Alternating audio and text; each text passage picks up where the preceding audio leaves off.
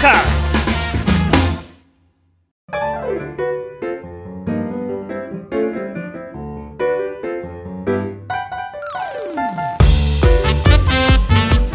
本日もよろしくお願いします e スポーツキャスターの R ですそしてアシスタントの中村優香です。よろしくお願いします。はいというわけで先日スタートしたこの番組番組がどのような番組であるか中村さんからご説明お願いしますはい。ゲーマーの流儀とはどんな番組かと言いますと e スポーツ実況のパイオニアと言っても過言ではない R さんがご自身のエピソードを交えながらさまざまなゲームの魅力そして楽しさをお話しいただきます。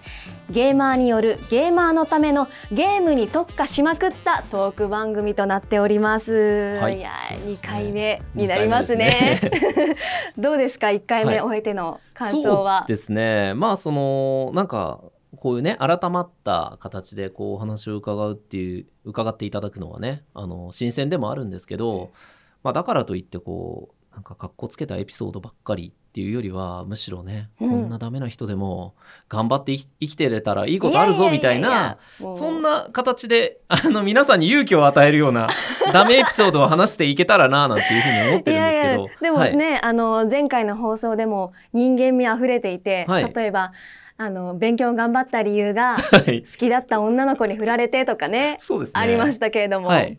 その女の子とはもう結局？結局そうですね、う友達ではありましたけど何もなかったですよね。何もなかったんですね。はい。であのその頭のいいその男の子は付き合って、付き合ってました。であ誕生日プレゼントの相談とか受けてね、切ないじゃないですか。振られた女の子にですか？ですえちゃんと答えてあげたんですか？えそれはもちなみに何をあげた方がいい いいんですか？うなんだったっすかね、うん。でもなんかちゃんと真摯に答えだなんかそういう感じです僕は、えー、好きだったからこそゆえの？そうだ一応全うしようみたいな感じですよね。悲しいですよね。でも悲しいけど可愛らしいですね。はい。確かにそうでした。はい。まあ、こんな感じでゲーム以外のこともね、あの R さんには、えいろいろお聞きをしていきたいと思います。はい。さあ、それではゲーマーによるゲーマーのためのゲームに特化しまくったトーク番組、ゲーマーの流儀。本日のトークテーマです。本日のトークテーマはゲームセンターで出会った人たちはい。について、R さんにお聞きしたいと思うんですけれども、はい。前回もね、あの梅原さんのおはいはいはい名前出てきたり、はい。あのーガンダムのガンダムのね、型番全部覚えてる人とかね。やばい人いろいろいたじゃないですか。はいまあそういう人たちについてそうですね。改めて聞いていこうと思います。まあ、その、ゲーセンで出会った人たちに、まあ、いわゆる自分のその価値観とか、えー、ものの考え方の、えーかなり多くの部分を影響を受けて形成に至ったと思うんですね今の自分のものの考え方っていうところに。でそこに至るまでにやっぱりかなり偏った人とか尖った人って多かったんですよね。はい。でまあなんだろうな言える範囲というか、まあ、こうやってわざわざねお話をさせていただく範囲で言うと例えば全くそのゲーゲーセンによくいる人たちなんですけど例えばこうみんなでご飯を食べに行くとかこうみんなでまあお酒はあんまり飲むやついなかったんですけど、はい。飲みに行くとかってなった時に、えそこでまたゲーセン以外で行こうってなるくらいの中だったんでか？ますすなります。えそれはだってゲームセンター行って、みんなでその時ストファイですか、えっ、とその時はストリートファイターシリーズの結構昔のやつですね。はい、やっててみんなでこう、えーうん。一緒にやろうよみたいな。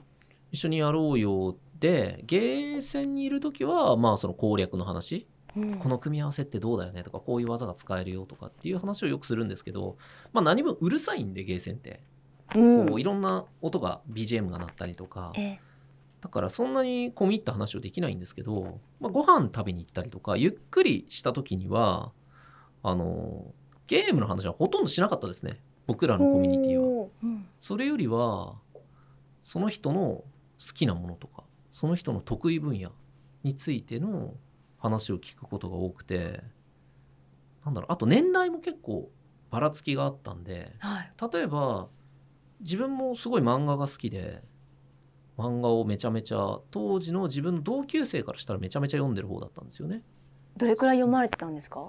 と昔ジャンプが好きで少年ジャンプを読んでたんですけど少年誌は全部、えージャンプマガジンサンデーチャンピオンを読んでで月刊誌も読んで月刊ジャンプ月刊マガジンとか読んであと少女漫画系もえ？リボンとか仲良しとかを女子に借りて読んで、はい。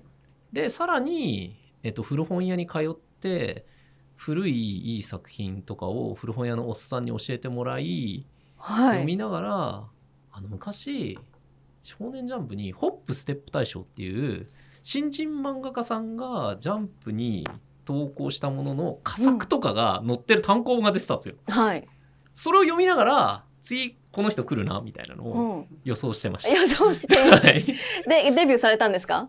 あの、そう、ワンピースの、ああの、小田先生とかは、はいはい。あの、そういう時に載ってて、あ、これ面白いなとかっていうのがはい。結構あったんですよ。うんとか、週刊少年ジャンプで、新連載だけど、短命で終わる漫画家さんって結構いるんですよ。はい。で、毎回短命で終わっちゃう方とかいらっしゃっうて、ん。そういう人を無駄に覚えて、あの、ちょっとトークを挟むとかね、俺あの人好きなんだよね、みたいな。ーかなり漫画じゃあ見られてたんですよね。自分なりには読んでたんですけど、でもはいはい。ゲーセンで知り合った人のやっぱその知識量の深さとか、うんあとし自分の知らないすごい面白い漫画を知ってたりとかっていうのがあって自分って同級生の中ではちょっと気持ち悪いぐらい興味漫画に持っちゃってるなとか思ってたんですけどだって少女漫画まで手出してね。もちろんもちろん少女漫画と少年漫画の違いを勝手に論文帳に書いてたりしたんですよ。学会で発表するんですか？ななんで違うのかなっていうところを誰に見せるあてもなくうんうん。こうまとめてみたりとかしてっあていうのが好きだったんですけど、ーはい。ちょっと俺なんか普通の人と違うなって思ってたんですけどでもゲーセンだった人って全然自分をはるかに凌駕するオタクだったっていうか、うんうん。めちゃくちゃ知ってたんですよねはい。古い漫画とか、そのもう火の鳥読んでないとかお前さみたいな感じで超怒られて。はい。てか手塚治虫先生を読んでない時点で漫画を語るなその口でみたいな怒られ方をし厳て しい「あすいません」みたいな感じで、うん。読んだら超面白いですよね。やっぱ手塚治虫漫画って。だからやっぱすげえなみたいな。あいろんな人が本当にいたんですね。ちなみに年齢はうん。何歳から何歳まで？自分上下プラマイあ上がプラス5歳ぐらいですかね。で下は12歳ぐらいって感じでコミュニティにいました。自分より下はあんまりいなかったですね。じゃあ20代の前半くらいの方まではい。ご飯とかでご飯とかで一緒に行ってとかあとなんだろうな当時ってインターネットもそんなに普及してない。Windows95 とかだったんで、うん。あのインターネットの使い方とかそういうのをやっぱりゲーセンにいる人って情報系が好きだから そういうものに興味がある人に、えーインターネットの世界を教えてもらったりとか。うん当時だったらアングラと言われたアンダーグラウンドなサイトに、えー連れてってもらってこんなのあるんだとか。なんだっけなんか爆弾の作り方のサイトとか当時あったりとか。結構なんか衝撃的なはい。ものがあってあこんなになってんだ世の中うん。みたいなのとかあのチャットとか、えっと、昔はそのチャットスペースみたいなのがあってそこにみんなで入っていってうんチャットで会話をして明日じゃあどこどこに集合ねとかっていうのもすごい早かったんですよね。2000年前とかではい。そういうのをやってたんで、そういう人にいろいろ教えてもらったりとか、うん。もっとギャンブルに超詳しい人が今のスロットはどうなっててスロットってどういうものか知ってるみたいな。はい。分かんないじゃないですか。やらないから。だからスロットには中の人がいるんだよみたいな え中の全部中の人がいて、はい。中の人が決めてるんだよみたいな話を面白く教えてくれるんですよね。うん。で要するにスロットってその確率だから当たる時は当たるし当たらない時はどれだけ目押ししても当たらないから中に中の人がいてその人の気分で当たる当たらないが決まるから。だからあの別にもう自分はやるべきことをやればあとは確率だけだからはい。気にすることないよみたいのとかを教えてもらったりとか、うん。あ中の人いるんだってなるとちょっと面白いじゃないですか。そうですね。考え方が変わると。うんうんうん。なんかそのいちいち何かを教えてくれる時にユーモアがある人が多かったんですよね。はい。だからなんだろうなその若い時にじゃあそのお姉さんのお店とかに超詳しい人とかもいて、そういう人とかも分かりやすくじゃあゲームに例えるとこうだよみたいな教え方をしてあそうなんだみたいな。怖くていけないなとか思ってたけどあそういうふうなのが分かれば、うんあじゃあ挑戦できるじゃんとか、うんそういうことがいろんなことにおいて多かった。だ旅をするとかになっても青春18切符って知ってるみたいな。はいえ、な、なんすかなんかみんな何々って知ってるから入るんですね。知らなさそうだから。てか、めちゃくちゃ興味津々だから、うんおおとか言って、うんまあ、あるあるっつってはいはい呼ばれて、うんで今度、あの、大阪行くけど、来る？みたいな。えー、大阪、え、何しに行くんですかって。いや、ゲームで。つって。ゲームで大阪ってあるんですか？みたいな。ゲーム遠征ってことですね。そうです、そうです。えで、いや、でも大阪行くお金なんてないっすよ。っつったら、18切符知ってるかっつって。知ってるかすか。それっつって言うとなんかもう束で購入する回数券みたいのでこれで夜行列車で行けるから1人2,000円で行けるみたいなうん「え2,000円で大阪行けるんすか?」っつって「行けるよ」知らないだけだよ」みたいな「行きます」っつってでもうなんか多分正直に3,000円ぐらいではい 大。阪行ってうん 帰ってくるみたいなのとかよくやってましたねえそれはまあ行った先でゲームをやられたんですか？やりますやりますもちろん でもそれ東京にいても一応できるゲームではあるけども。あでも大阪のプレイヤーと対戦するんですよああなるほど。だから東一応その東京とか関東でこのキャラで最強の人みたいな感じになってた時に大阪行くって言われてで大阪行ったら大阪の自分と同じキャラの最強の人がいるんですよね。はい。で名前は聞いてたけどお前かみたいな感じになって。それってでもやっぱあのネットとかが少ない時代だから、人づて人づてでうん。うんいや R さんっていう人がいてこのキャラクター強いんだよっていうのが噂で回っていくってことですか？そうですそうです。いやすごいですよ。ネットとかの、まあ、大会情報とかにはい。の、い、つも載ってる人とかで、あこんな名前の人がいるんだとか。あなんかそういうすごいちょっと漫画チックな噂に聞こえたあいつに会いに行こうみたいな感じになって。でちゃんとそこに連れてってくれるそのなんて知識を持った人もいてとにかくお金がないんですよみんな。時間はあるけどお金がないから、えみんなゲームやりすぎちゃってお金がないんですかね？そうなんですよそんな中でそうですね。自分は、まあ、バイトをしながらバイト掛け持ちとかしながら、うん。空いてる時間全部ゲーセン行くみたいな。えーちなみにバイト何されてたんですか？バイトはねいろいろしました。いろいろ。結構、いあ 話長くなっちゃいますけどいいですか？はい。えっとね面白いのだとエレベーターボーイとかやってました。エレベーターガールは聞いたことありますけど。ボーイがあって、えっと、なんでかっていうと夜、えっとね、僕がやってたのは大宮そごうだったんですけど大宮そごうってスカイレストランがあって上に。で、えっと、そのスカイレストランってそごうが終わってからもやってるんですよ。うん。で、えっと、エレベーターはそのスカイレストランのためだけに途中から動くことになるからその長い時間ガールさんだと危ない。あから、はいはい。えっと、夕方の時間帯から夜の時間帯は男がボーイとして乗るっていう仕事を紹介されてで時給が超いいんですよ。はい。どれくらいだったんですか？1750円。めちゃくちゃ高い。で1日の稼働が多分3時間ぐらい。うんうん。でも効率いいからやりますやります。はい。ででタクシード来て、うん。こうやって。でもそこであのー稼いだお金ははい。どこに？ゲーセンに。ゲーセンにあざーすって。はい。あそうだったんですね他にもゲーセンで出会った中で、はい。わこの人クレイジーだなって思った人いますか？クレイジーな人いっぱいいるんですけど 選びがたい。その果たして電波に乗せていいかっていう問題が結構あのあって。え？いいですか？なんだろうな。聞きたいです。大丈夫そうな人？ちょっとやばいのカットするんで。いやそうですね。やばいのカットするんですけど。なんだろうな。なんか体一つで東京に出てきてそのまま居ついたやつとか。え？どどういうことですか？えっと実家が地方でであのなんか親と喧嘩したかなんかであれですねあの荷物も持たずうん。財布とその時着てる服だけであと携帯電話で来てえっと帰るところがないからよろしくっつってそのままゲーセンで知り合った友達の家に居ついてうん。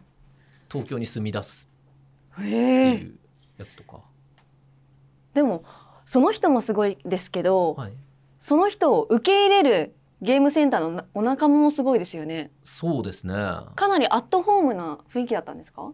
ットホームな雰囲気もありましたし当時ってゲーセンに行くなって言われてたんですよね。ゲーセンに行くな？ゲーゲームが悪だったんですよ社会的に。はい。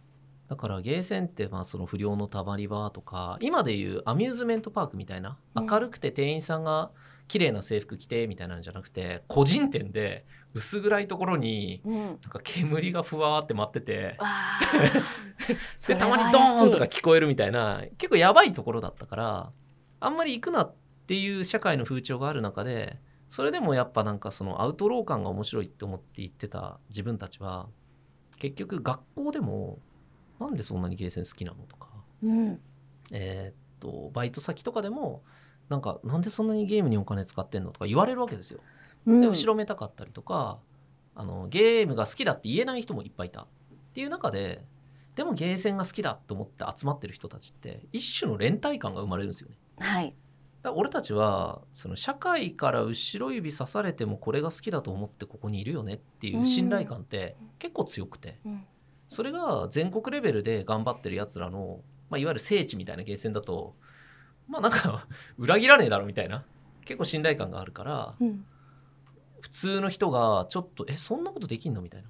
ある日地方から九州から来たやつがもう家に住み着いて半年ですみたいな。いや信じられないですよね普通なら、うん。そういうのは結構よくありましたね。はあ超年離れて本名知らない大人に車で大阪に連れてってもらうとか。いやいやいやいや怖い怖い。そうそうそう。大体本名知らないんですよ。はい、あだ名呼びなんで。うん。で仕事を何してるかとか立場何かとかどうでもいいんですよね。うんうん。でもゲーム好きかどうか。であいつもいるんだから好きなんだね。わあそこで絆が生まれてったんですね。そうですね。なるほど。今そのお仲間とは連はい絡取られてますか、ほとんどまだ続いてますね。あすごい。そ今でも続いて20る年来の友人とかになるんですよ、はい。でもまあもう腐れ縁だねみたいはない。感じで、結構いっぱいいますね。当時かならの付き合いの友達は。じゃあ今その当時のお仲間に一言お願いします俺頑張ってるよ。頑なんと張ってまなんとか生きてるよ。今もねあの、うん。その方たちのエピソードいろいろお話しいただいて、ですね。い、や本当に素晴らしいエピソードありがとうございましたありがとうございます。この後はゲーマーズニュースのコーナーです。トーカーズ。それではこちらのコーナーに参ります。ゲーマーズニュースこのコーナーはゲームにまつわるニュースを取り上げ R さんにいろいろ解説していただきます。はい。それでは最初のニュースです。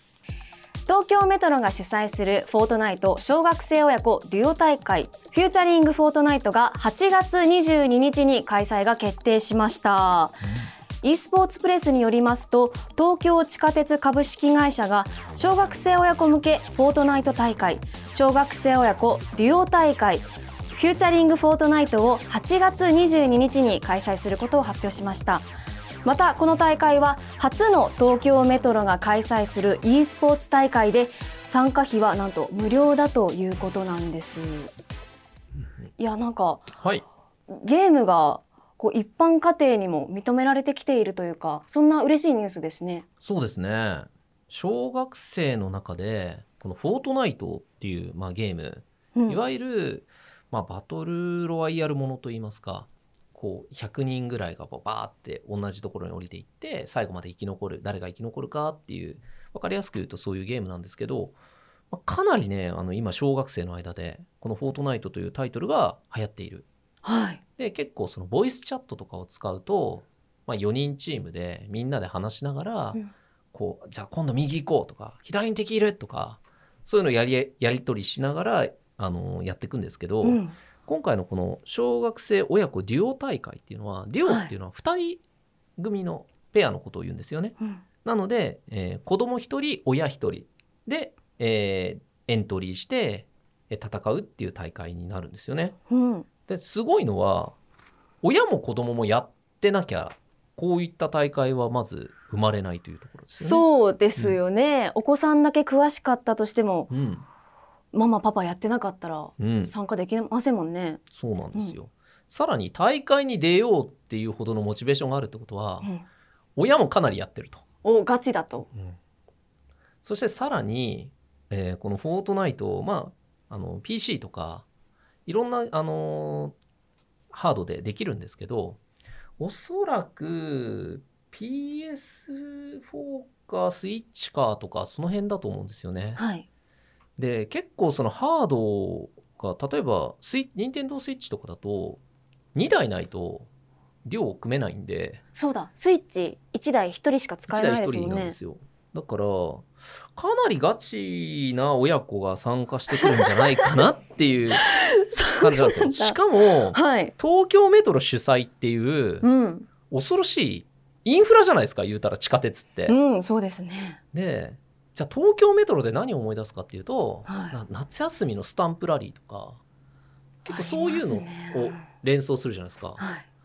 それが今年はそのゲームのフォートナイトやろう、うん親子。でみたいなうんことになるとかなりその社会一般的な社会にこうゲームが馴染んできたと思うんですよねしかもはい参加費無料でやるっていうことで多分大大会の賞金とかはついてないと思うんですけど、はい。まあこの夏の思い出にうん親子で参加してみませんかっていうイベント催しなんですごいなんか僕としてはやっぱさっきちょっとね話したようにゲーセン行っちゃダメみたいな形でこう育ってきた人間としてはもう親公認で大会出れるってすごいいい時代だなって思っちゃいますね。はい。うん、素敵なニュースかと思います。これあの子供がいたとして出たいって言われたらはい。じゃあやるかってなります？あ私出ますね。マジっすか？やろうやろうって。おじゃあ今日から特訓だみたいな感じになります？なりますね。マジか。でもいいですよね。このゲームで、うん。こう子供とまあママとパパとうん。一緒にコミュニケーションができるツールとしては本当に素晴らしいですよね。めちゃくちゃいいと思いますし、はい。なんなら多分子供の方がうまいですからね基本きっとそうですね。そうです、うん、だから教えてもらいながら。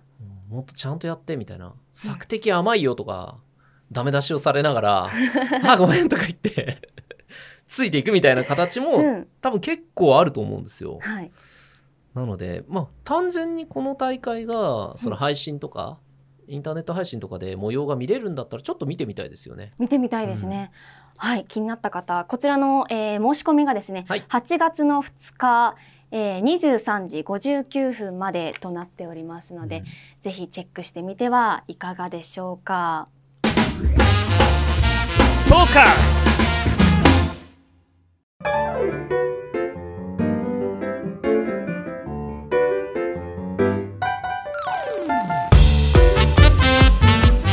ゲーマーの流儀あっという間にエンディングのお時間です。はい、R さん、何かお知らせはありますか？はいお知らせとなるとまあいろんなあのイベントで実況とかはさせていただいてるんですけどちょっとあの最近面白いあのご縁がありましてはい、何ですか？あのアパレルブランドのですねアンバサダーにさせていただいたんですよ。アパレル、はいまた全く違うジャンルに行かれましたね。そうですねまあ趣味で服は好きなんですけどはい、そう、R さんめっちゃおしゃれなんですよ。いやいやいやいや全然はい。好きなものを着てるだけなんですけど、はい。まあ、ただ少ない趣味の中の一つで、まあ、たまたまこうご縁があった、えーブランドさんがあって好きなブランドさんに声かけていただいてはい。火消し魂さんといううん、あの可愛い T シャツとかあと和物の斑点とかを作ってらっしゃるところなんですけどあの日本の粋とか、うん。えーそういう火消しってねこう粋であったりとかなんか稲製みたいなものの象徴だったそれを海外に伝えていこうっていうブランドコンセプトでややられてる。皆さんとご一緒になんかいろいろやっていけたらっていうことでええ。ーアンバサダーにさせていただいてはい。なんかいろいろね、あのーお知らせできることがあったら今後お知らせしていきたいなとはい。思っております、はい。こちらよろしくお願いします、はい、よろしくお願いします。ちなみにアルさんは、は普段はどこでお洋服買われてるんですか？普段は結構あのウィンドウショッピングが多いですね。ウィンドウショッピングしてはい。気になったものを、気になったものをそうです。ある程度ブランドは、はい、まあ、こここ買うの多いなっていうのはありますけど、はい、でも大体散歩が好きなんではい、好きな街を歩いて気分であ買おうみたい うんうん、なそんな感じ。じですよ。気分でじゃあねちゃんと値段も見ますしね、はい、もちろん。よかったらこちらの、えー、アパレルブランドですね。はい、えー、火消し魂さん、はい、よろしくお願いします。覧ください。はいえーこちらの番組では R さんに聞きたいゲームの質問疑問を募集しております。本格的に選手を目指すためにはどうしたらいいんですか？とかゲームと勉強の両立に悩んでいます。などなどえゲームに関することであればどんな内容でも構いません。ぜひ、えーお待ちしております。質問たくさんください。はい。こちらはねあの僕の視点もあるんですけど一般的な視点として中村さんの視点ってすごい大事だと思うんですよ。はい。僕だけの視点だとコアなあのゲーマー寄りの意見になっちゃうんですけど、うすごい一般性のある中村さんの意見もあってなんか2人でこう悩みとか、うんご質問に答えていけたらよりなんか深みのある答えができるんじゃないかと思っております。ね。角度が違うんで。よろしくお願いはい、します。よろしくお願いします。はい、ということでですね次回の配信は、えーまた来週頃に、えーなるかと思いますのでそちらもよろしくお願いいたします。ありがとうございましたありがとうございました。バイバイ